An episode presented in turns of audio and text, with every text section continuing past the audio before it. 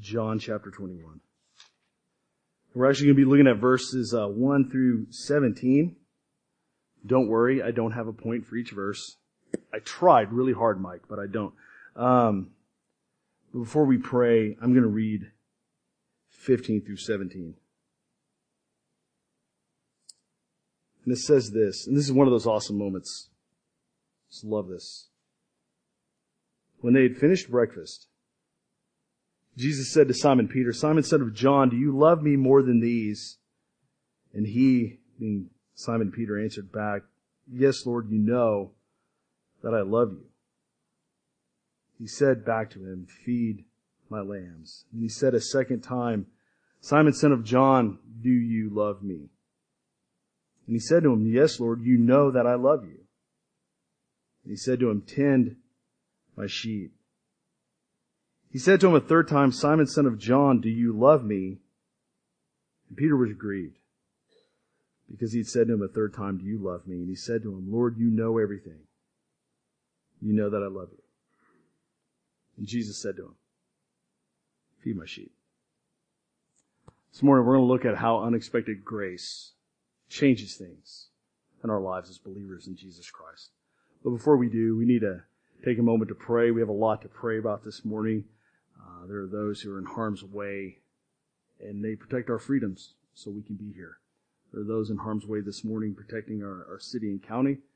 And there are those who, in the Lord's name and in the name of our church, are sharing the gospel in Mexico.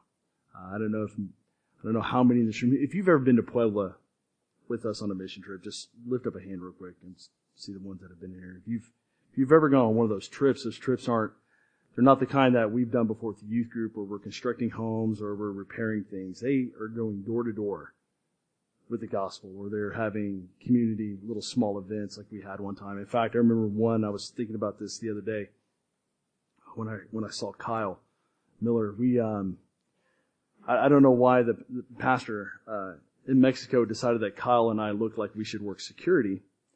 But we were in Mexico and they, we were kind of in a little courtyard area. It was covered. There was a basketball goal on one end. And what they were going to do, the plan that day was to bring kids in and they were going to do just kind of a one day kids crusade with music and all sorts of things like that. And so he's, he's giving everybody jobs to do and they go out and they go place to place to place because you never know in Mexico what you're going to do that morning. There's, there's never a plan that they publish for everybody. It could be one thing or the other. Am I wrong or am I right, Stephanie? You never know. And you never know if you're going to go with somebody who has a little bit of English or who speaks no English at all, which is really fun. Um, what? I said Sarah. I know. Did I say Sarah? I thought I did too. We'll just ignore. Anyways, um, so, so this one morning we're all, we've loaded in the back of a pickup truck and we come down from the church. It's about a mile away and we're all setting up and he set up the sound system. He's got a generator and he's giving people different items to take with them that day and candy and, you know, try to, you know, give the kids. And he looks at Kyle and I and he hands us a baseball bat. Now there's no ball involved here. There's no like tennis ball, racquetball, baseball, softball, or anything. He just hands it to us. And with Brad grinning right behind him, he says, just in case.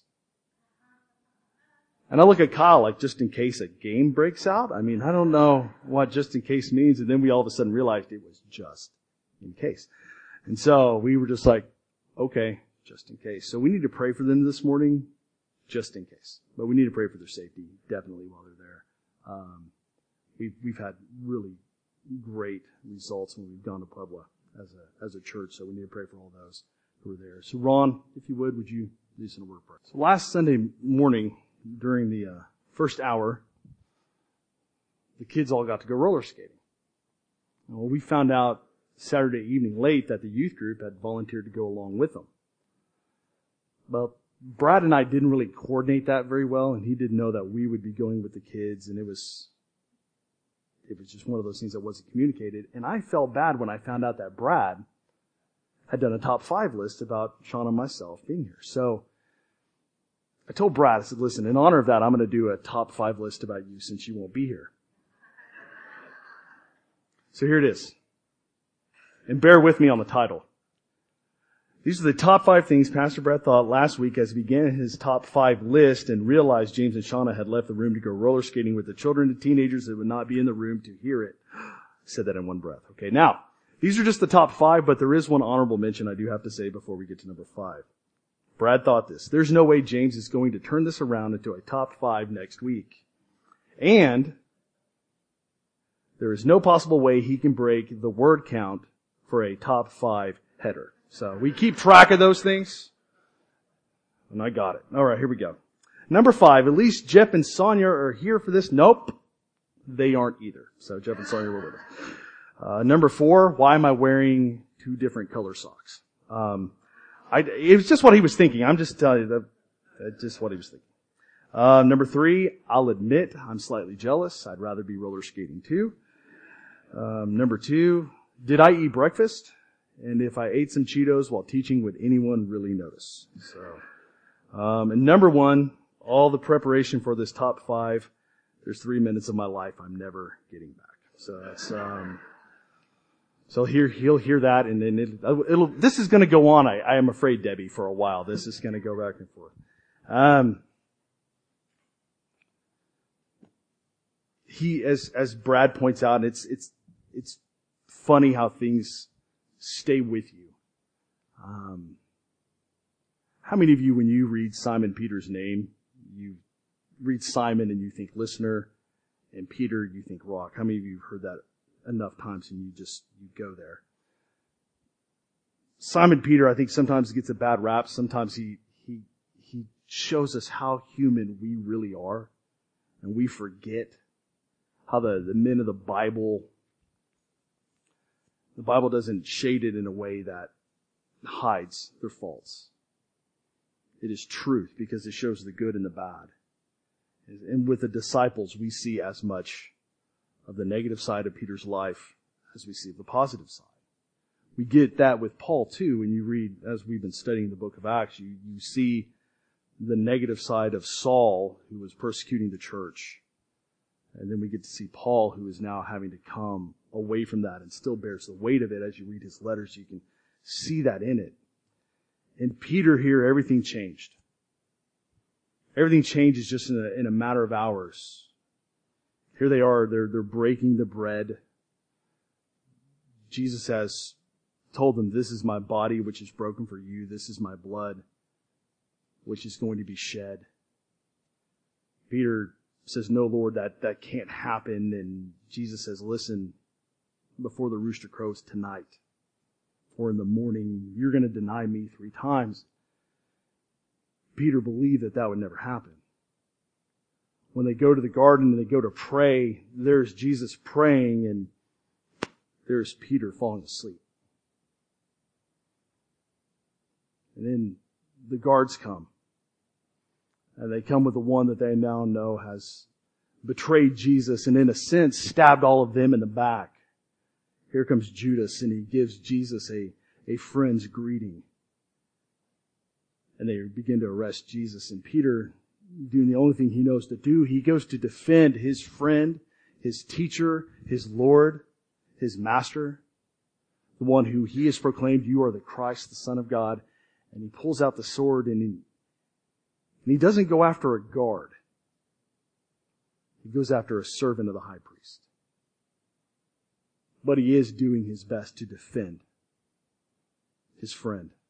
Again, his master, his Lord. Jesus, in that moment, as, as the ear is cut off the servant, Jesus takes the ear. I don't know if it was hanging. I don't know if it hit the ground. We don't know, but we just know that Jesus in an instant heals him right there in front of everybody. I don't know about you. Had I been one of the Roman guards, not really knowing who Jesus was, having seen somebody's ear cut off, and in that moment, put the ear back on, I would have been like, hey, can we rethink this for a second? But back to Peter the rock, who Jesus had named him that, he, he was doing his best. So as they arrest Jesus and take him off, the one we find who is at least following behind to see what happens to Jesus is Peter. He's not going to let it go. He's not going to go and hide. He's going to do his best to find out what happens, but when the moment he's confronted, in the courtyard and they say, you were with him or I, I, I've seen you before. You were with Jesus. He says no. He, he curses and says no. And then finally, in a third time in a moment, he's warming himself by a fire. It says there's just a small charcoal fire going. And he's doing his best to warm himself. Waiting for word of what's going to happen, I, I would suppose. That's the only reason he would be there. He denies Christ a third time and the rooster crows. Jesus appears to his disciples twice before this one day, recorded in John chapter 21. He even says to Thomas, Thomas, you doubt? Look at the nail prints. Put your hand into the scar on my side. It, it's me. And so for a third time, Jesus is going to appear in what we find. We find Peter goes back to life as normal in, in, in verse one. And I'm, I'm just going to paraphrase this as best as possible. We, we find the disciples there and, and Peter says, I'm going fishing. So they get in the boat and they go fishing. And, and we read verse 2, it says Simon Peter, Thomas, the twin, Nathaniel, uh, the sons of Zebedee, James and John, and two other of his disciples together. He says, I'm going fishing. Verse 3. And they said to him, We'll go with you. And they went out and they got in the boat, and that night they caught nothing. As fishermen, that's normal. I love to fish. Um, Jack Smith would tell you I love to get lures caught in trees. But the, I do like doing that sometimes, but the, I really like to fish. There's nothing like when you finally realize that you're going to catch a fish. I remember the very first trip I ever took with Jack to go kayaking. I caught what I thought was going to be my first rainbow trout. What did I catch, Jack? You remember? I caught a rock about that big. I reeled it in too. I didn't just get it hung up. I mean, a piece of this rock flaked off and came up with it. I was so frustrated I tossed it back in. Then I realized, oh, I should have taken that and just like gotten like a nice stained piece of wood and mounted it in my office write the date on it, how many ounces that little piece of sandstone or whatever it was weighed. Um, we've had days where we've caught a lot of fish. We've had days where we haven't caught any.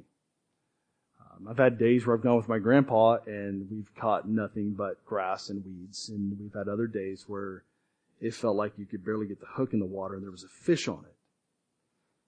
Fishing, you, you get fish someday and fish the next. Peter had no reason to think that it's just not a, it's just a normal night of bad fishing.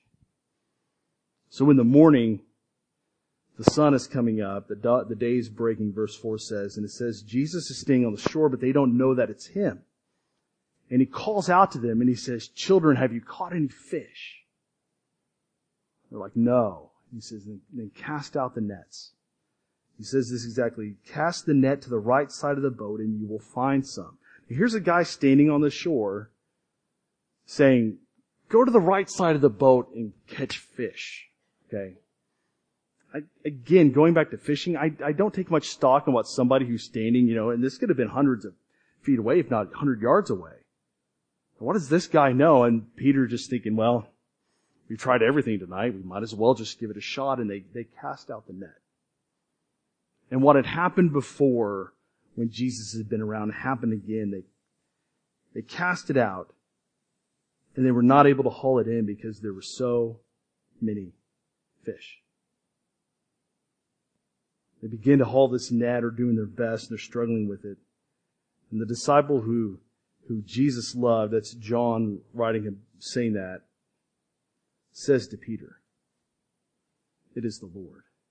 You gotta remember, they were both there the day, and we'll kind of talk about it in a moment, but they were both there the day that they had been fishing, and you have uh, Simon Peter and his brother Andrew and James John and their father, and they're all they're all fishing that day together, and they had caught nothing all night long. And then Jesus said, "Cast the, the net out into the deep," and they do it one more time, and they catch so many fish. And it's in that moment Jesus says, "Follow me," and Simon does. It, John had been there, and he recognized it. He got it just in that second. We have those moments where life is just happening and all of a sudden we realize that God show, has showed up and we're like, it's the Lord. we know it's Him. We know it's Him leading. We know it's Him guiding. It's in that moment we recognize that what is happening is beyond us. And as we talk about grace this morning, grace is not something we as human beings in our sinful nature do naturally. Grace and the ability for us to show grace is something that is supernatural because it, it's where we begin to become Christ-like. It's where we move out of the selfish attitude of taking care of self into really loving others in a way that God would want us to. So here's, here's Simon Peter and he's excited. He's in the boat. Um, and he takes off. I, I, I love that, that mental picture and I, I hate to allude to a movie, but I'm going to. If anybody's ever seen Forrest Gump, and Forrest is standing on this boat, and he sees his old army buddy, Lieutenant Dan, and he gets so excited the boat that he should be steering, he just jumps off the boat and swims over to go see him. Okay. Here's Simon Peter in that same situation. He sees the Lord, he realizes it's the Lord, they all know that it is, and while these guys are still struggling with the net, Peter forgets everything going on and he jumps into the water and swims ashore. In fact, the, ver- the, the, the, verses tell us that as Peter is, is getting up there and he's again warming himself by the fire because Jesus had prepared a fire and was, and was making them breakfast. Here come the other guys with the net, getting it on. Back up onto the shoreline. And so they sit there and they, they know it's him. And he says, bring, verse 10, he says, bring some of the fish that you have just caught. And so Simon Peter went aboard, hauled the net ashore full of large fish. And the Bible tells us there's 153 of them. It's a number.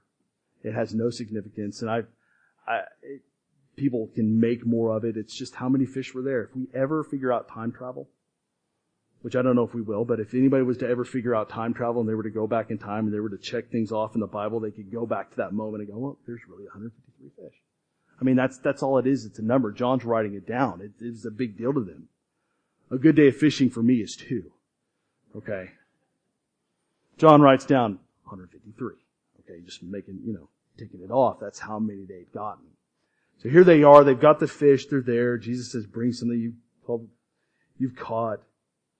There were so many fish, the net hadn't broke. In verse 12, Jesus says, come and have breakfast. None of them asked, who are you? They, they're in awe in a moment before their Lord. And so as they sit there in that moment, they eat.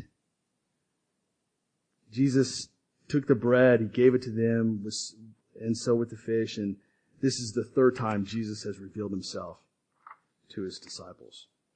Now what Jesus is about to say to Peter, or Simon really, because as you read it, he, he doesn't refer to him as Peter in the passage. Here's the guy that Jesus had renamed, so to speak, and had given him the name the rock or rocky, stony. Here's now, he's now calling him by his given name. And if there is something to make a lot of in this passage, I think it's the fact that Jesus calls him listener in this moment. He's been calling him Peter, but now in this moment he's saying listener. I think it's because he's got Peter's attention. So in this moment, breakfast has happened. Everybody's there. Peter, Peter looking at Jesus, and Jesus says to him, verse 13, Simon, son of John, do you love me more than these? And he said to him, Yes, Lord, you know that I love you. And he said to him, back to him, Feed my lambs. Now I want to stop right here and I just want to point something out. There's, there's two ways you can go with love in this passage. There's one that Jesus is saying love in the form of agape love in the Greek, agapao, which, which is that self-sacrificing love. And Simon Peter's answering back with the word phileo, meaning brotherly, kindred type love. It's, it's, it's just that, it's that bond of friendship and, and brotherhood that you feel. Um, we could make a lot of that and say, well, Peter is trying to dodge what Jesus is saying. We could say Peter doesn't get it. You could say that Jesus is saying, Simon, son of John, would you do anything for me more than the rest of these? And Peter saying back to him, Lord, you are, you are my friend. You're my brother. Yes, of course. Or we could just look at it the fact that John is known for transposing those words every once in a while in a passage. And it's just how John is writing it. Jesus is saying, do you love me? And John, and Simon Peter saying back, yes, Lord, I, I love you. Those two forms of love aren't really what I want to look at today. I just want us just to blankly look at what Jesus is saying to Peter and how Peter is responding in the second chance that Peter is giving, or being given in this. So he says back again, Simon, son of John, do you love me more than these? he's talking to the, to the disciples. There's the, there's other disciples sitting there.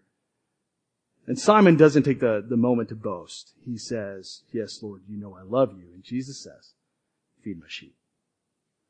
Verse 18, he says the second time, Simon, son of John, do you love me? Notice there's no more than these there. And he said to them, yes, Lord, you know that I love you. And he says to him, tend my sheep.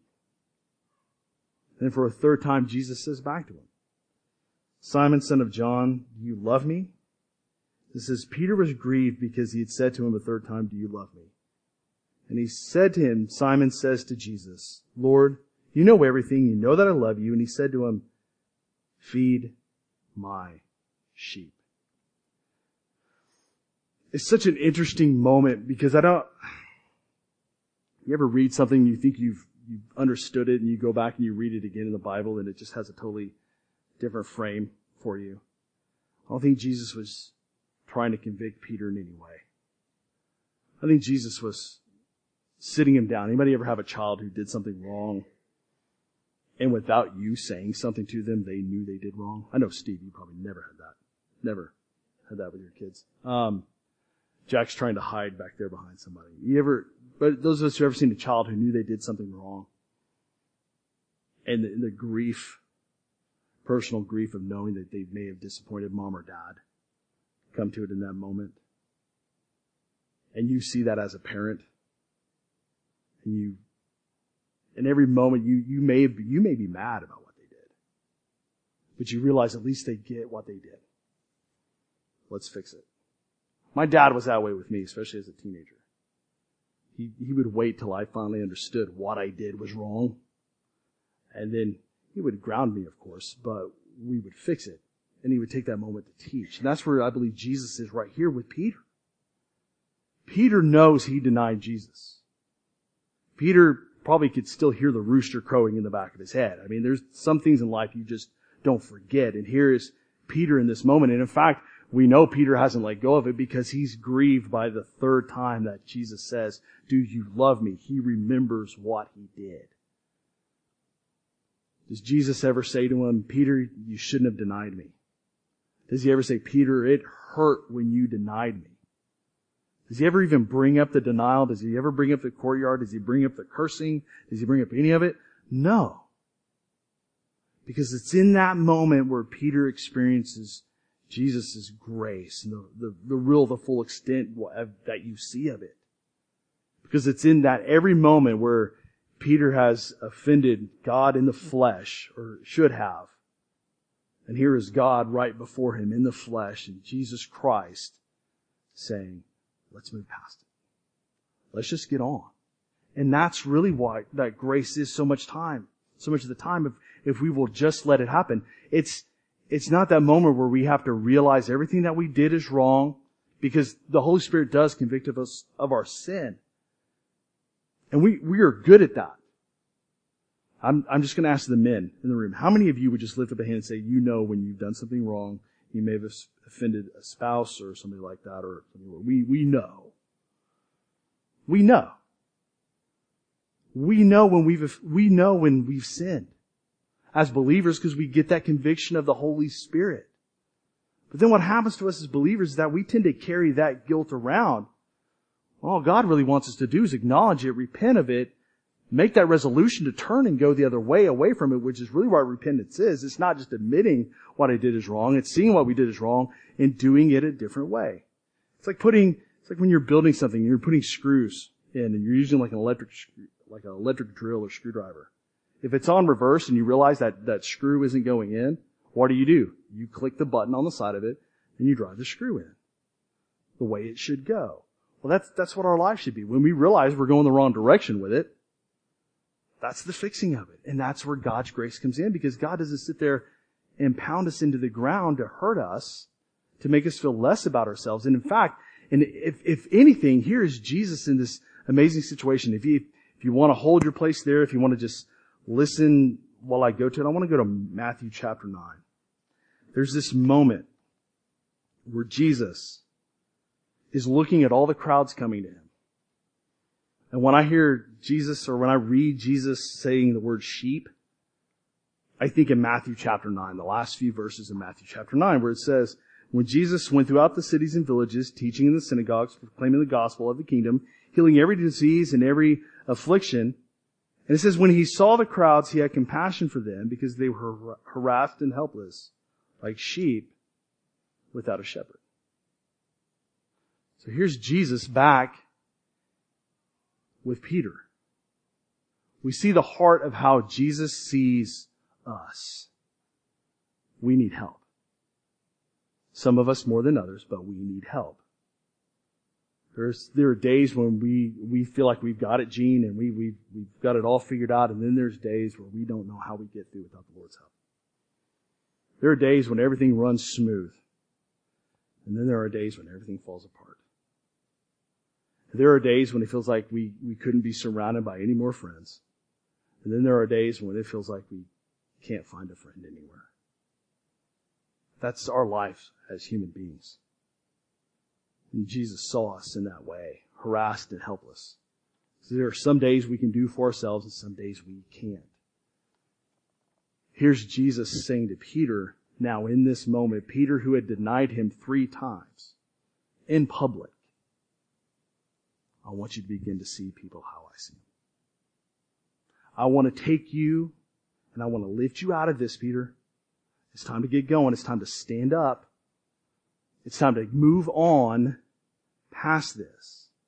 And that's what God's grace teaches us. That's where God's grace takes us. It takes us past us because we, we would rather sit there. We would rather sit there and figure out where we did wrong or what we did wrong or how it happened. We, we sometimes sit there and I don't know why we take comfort sometimes in guilt, but we do. Isn't it strange we, we hold on to guilt when God is saying, let it go, let it go, let it go? We hold on to guilt. We hold on to it. I still remember things I did as a kid going, why did I do that? And then I sit back and go, why do I even remember that? Why haven't I moved past that? God wants me to. And that's what God wants for us. God wants for us what Jesus wanted right here for Peter. He's saying, do you love me? And Peter's saying, yes. Feed my sheep. Do you love me? Lord, you know I love you. Tend my sheep. And then he says, do you love me? And he says, you know everything. You know I love you.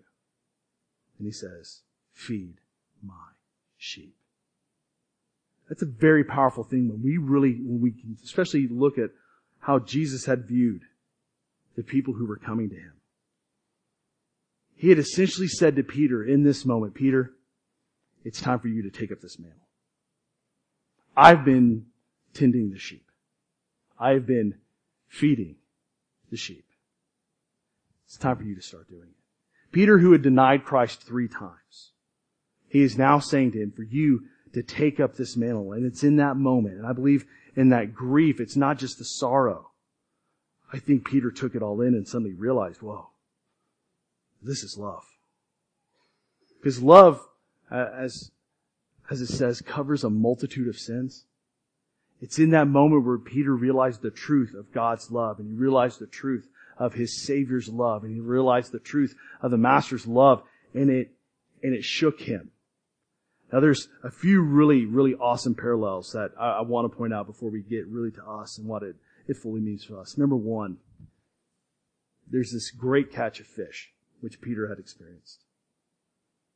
The second one is, and, and I love this, is that if you notice what the meal was, it's, it's, it's bread and fish.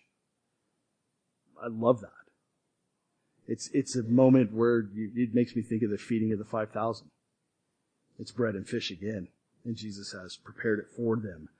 It's, Jesus walking by the shore reminds me of when they, when the, they go out and get in the water and Jesus stays back on the shore and then goes up into the mountain to pray and then the storm comes and Jesus walks on the water out to him and Peter goes walking out.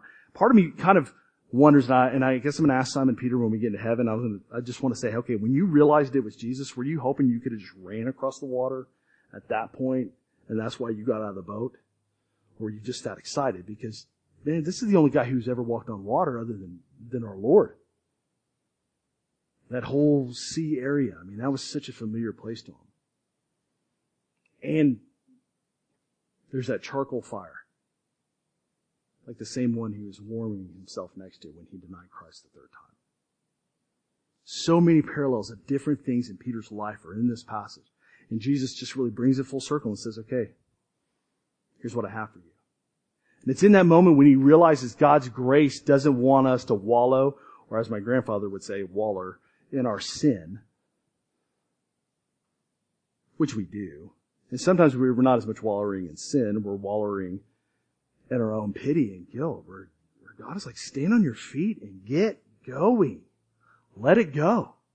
I've forgiven you. Let's move on. So here's, here's what God's grace shows us. Number one, when God's grace shows up, we see God differently. Um, I grew up not thinking I could ever get it right.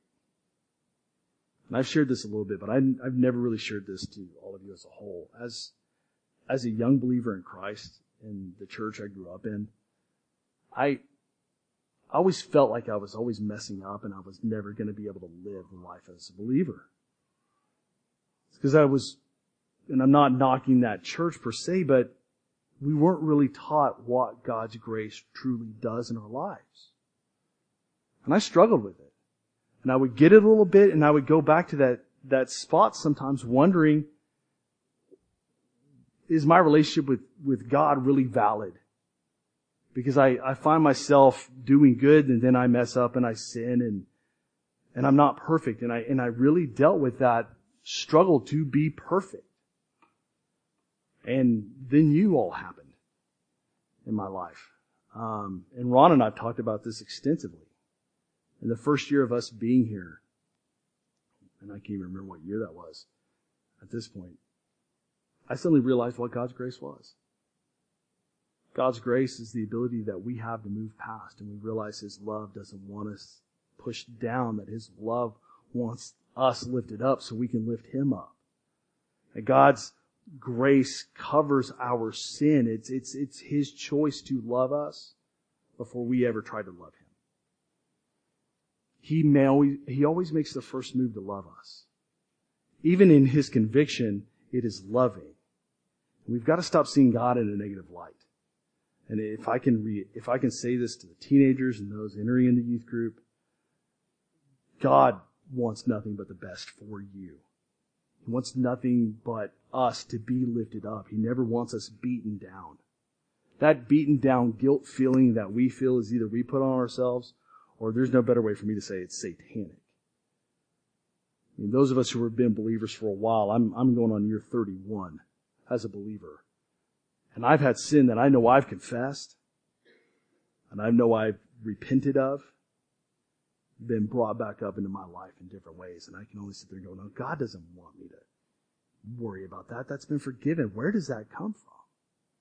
I don't know if it's deep in our subconscious or if it's just Satan trying to tempt us into doubt. I don't know what it is, but God doesn't want us to see him as the person who convicts only. And His Holy Spirit does convict us to move us out of our sin, to keep us from making those same mistakes, to keep us from doing the same pattern that is hurting those that we are around and hurting ourselves. That's what he, His Holy Spirit does when He convicts us of sin. But we need to see God differently.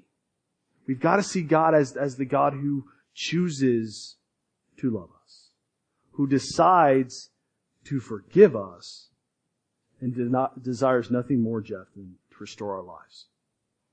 That's what he wants. It's not just the negative removed, it's to bring out the best. And in this moment with Peter, Jesus is trying to bring out his best. So when grace happens, it causes us to see God differently. Number two, it causes us to see ourselves differently. We no longer are defined by our mistakes.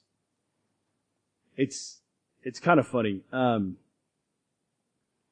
we, uh, I was in West Virginia and it got really, really windy outside. And, um, we were down in a holler, as they would put it. And we were right on the edge of the Appalachian Mountains and we were mainly working, put, building ramps, doing some roofing work on smaller homes, rundown homes. We had a veterans home that had a wall that would completely rotted out on the exterior. We had to fix the inside of the wall, the outside wall, had to put up partitions and all these different things just to support us. The roof wouldn't cave in while we were rebuilding this wall. I mean, it was all these different things we were doing. And this is just Shauna said, you know, it was three weeks ago you were headed to West Virginia. Well, it had gotten really windy and uh, we were all outside. All of us workers were outside and somebody made a comment like, I don't know what I'm going to do about my hair. And I said, yeah, that's really, um, that's what I'm worried about too. You know, they just kind of looked at me and said, well, you don't have that problem. And I go, what is that supposed to mean? If it blows really hard, my beard just goes sideways. It's just crazy. My sideburns get all out of whack. Um, we define ourselves in different ways. You know, I, I'm bald. Okay, that's just what it is. Sometimes we define ourselves in negative ways.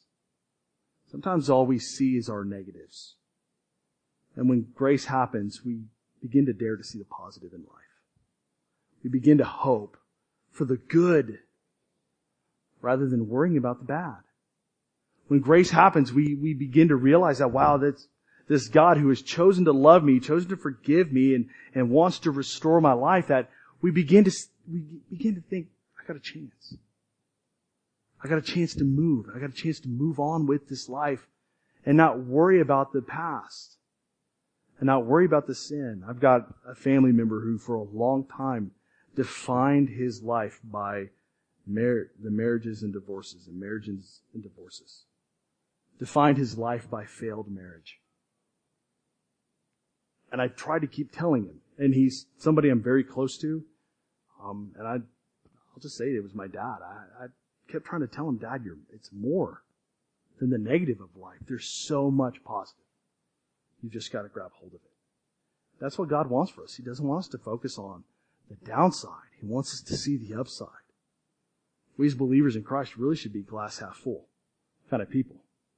Because we ought to be seeing that glass as well. We can fit more in there. Yay. It's only half full. We got more of a chance. And that's as we begin to see ourselves differently, we experience grace differently. That's, that's what begins to happen. We begin to see ourselves not defined by our mistakes, but we begin to see ourselves as God's children. That's something I feel like we as a church, not Tanglewood, but as the capital C church have lost. The children of Israel knew that they were God's children. When, when God handed down the Ten Commandments and He handed down the different decrees, they knew it. They knew it was from God as they're wandering the wilderness, despite their sin that caused them to have to wander, they had a cloud by day and a pillar of fire by night to remind them of God's presence. They were God's children. They, they, they, they understood that. And I think sometimes we forget that. We, we, we get caught again into ourselves and we, we lose sight of, wow, God chooses to call me his own.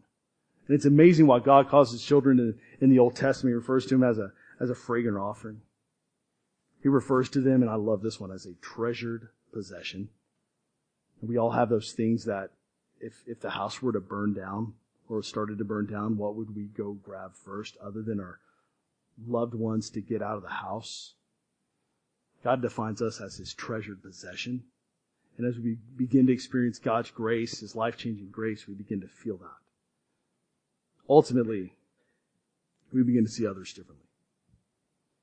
Because as grace happens, we begin to realize that those kids that are in my house, I should start to show them the same grace that God shows me. That my spouse, husband or wife, whoever it would be, I need to begin to show them the kind of grace that God shows me. Those people that I work with, that are hard to work with, I can show them God's grace. Those people that I'm around that I have to have so much prayer every day just to make it, I can begin to show them God's grace. Those family members who have pushed my buttons every time we get together and I really don't want to be around, I can begin to show them God's grace. We begin to realize that, that, that God has shown us grace to be able to show others grace. To show others that they can, they can feel love and forgiveness. Again, to see them how Jesus saw them. Jesus essentially said to Peter, Peter, stop worrying about yourself. Stop worrying about yourself. That's happened. It's done. It's in the past. Feed my sheep. Tend my sheep. Feed my sheep. Start to see the ones who need. Start to see them how I see them. And that's what God's grace does. It changes us where we begin to see others how God sees them. We should desire to restore relationships rather than keep them estranged. We should strive to show people forgiveness rather than wait for their apologies. That's tough for me sometimes. I, I like a good apology. But Christ teaches us to forgive before the apology comes. That is not human nature. It changes us. It, it messes with us. Really, it does. How many of you have ever realized that you need to forgive somebody even though they owed you an apology? That you it had turned. They were the offender. Then all of a sudden you realize you're offending them, waiting for them to apologize for how they offended you. Grace messes with us. It changes everything around and for the better. And it makes us uncomfortable because it's not our nature. Two more things real quick. We, we should want to share His love in word and action. We should want to share with them the life-changing message of Jesus Christ. And we should pray for those who don't know God's grace that they would experience it too. Big idea. God's grace changes us. God's grace changed me at seven years old. When I first experienced it. When I realized that I could have eternal life. It was in a very simple way. It was a Sunday school teacher, and I've shared this a number of times. Who, and I we actually went and worked with her and her her son about two summers ago and he started a church in Houston, Texas, and uh, her and her husband are helping them get it up off the ground. And um, it's so cool when you realize that it just took one person saying, "Does anybody, do any of you kids want to ask Christ into your heart?" She she would ask the question every week, and I found out from she she realized I'd only been a believer for two years at that point, and I just knew that was something I needed to ask every week. And by the way, you were only like the third or fourth one I'd gotten to pray with to lead them to Christ. It's, it's not like I'd been doing it a lot. And I was like, really? Because I felt like in that moment you knew everything and you had it all down and that you had it all ready to go. And she was like, no, I just felt like it was something I needed to do. And that's how grace changes us because we realize we have this, this light, as, as Paul puts it, that, that light in a, in a jar of clay. This vessel that we have to share his love. The light is him. And Karen just realized I, these, these seven year olds in my Sunday school class, I need to talk to them about Jesus every week. And it was so simple, and that's how it changes us. We should be seeking those, should be seeking those ways. And so, what I want to pray today as we close is that we would get a grip on God's grace. Because God's grace has a grip on us, whether we realize it or not. And that we would find ways to share God's grace with others. Let's have a word of prayer. God, I thank you for your, your mercy. And Lord, I, I feel like a mess most days. I, I know I, I can't stand in your presence. I can't worship you. I can't come before you without your grace all my life, Lord, because it's your grace that came up with the whole plan. It's, it's your love for us choosing to love us first, that, that gives us that chance to know you, to see you, to, to see who you are, and then see how you see us. Lord, help us not to focus on the negatives in life. Help us not to focus on our failures. Help us to realize that our failures are not final. They're not, they're not what defines us, but Lord, you are the one that defines us. As the passage we looked at last week, they were, they were called Christians meant to be a, an insult to them, a, a slander toward you. And truthfully, it's a badge of honor that we can carry by your grace.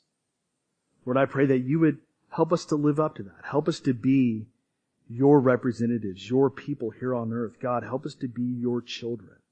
And everything that we do, Lord, help us to get a grip today, Lord. And there, there may be some here today who it's been a long time since they truly sat back and realized of the, the sin that has been forgiven, the, the provision that has been given to them and handed to them by you. It's all done because you choose to do it without us coming to you first. So Lord, help us to, to worship you in our own hearts because of that. And at the same time, God, help us to every day ask that question. Who can I show your grace to? Who can I show God's love to? Who can I show God's mercy to today? Because that's truly when we begin to understand your grace. God, I, I thank you that we have your Holy Spirit to guide us in these things because trying to do it on our own, we wouldn't be able to. So we ask the Holy Spirit's presence and leading in our life to lead us in this way. And it's in Jesus' name we say these things. Amen.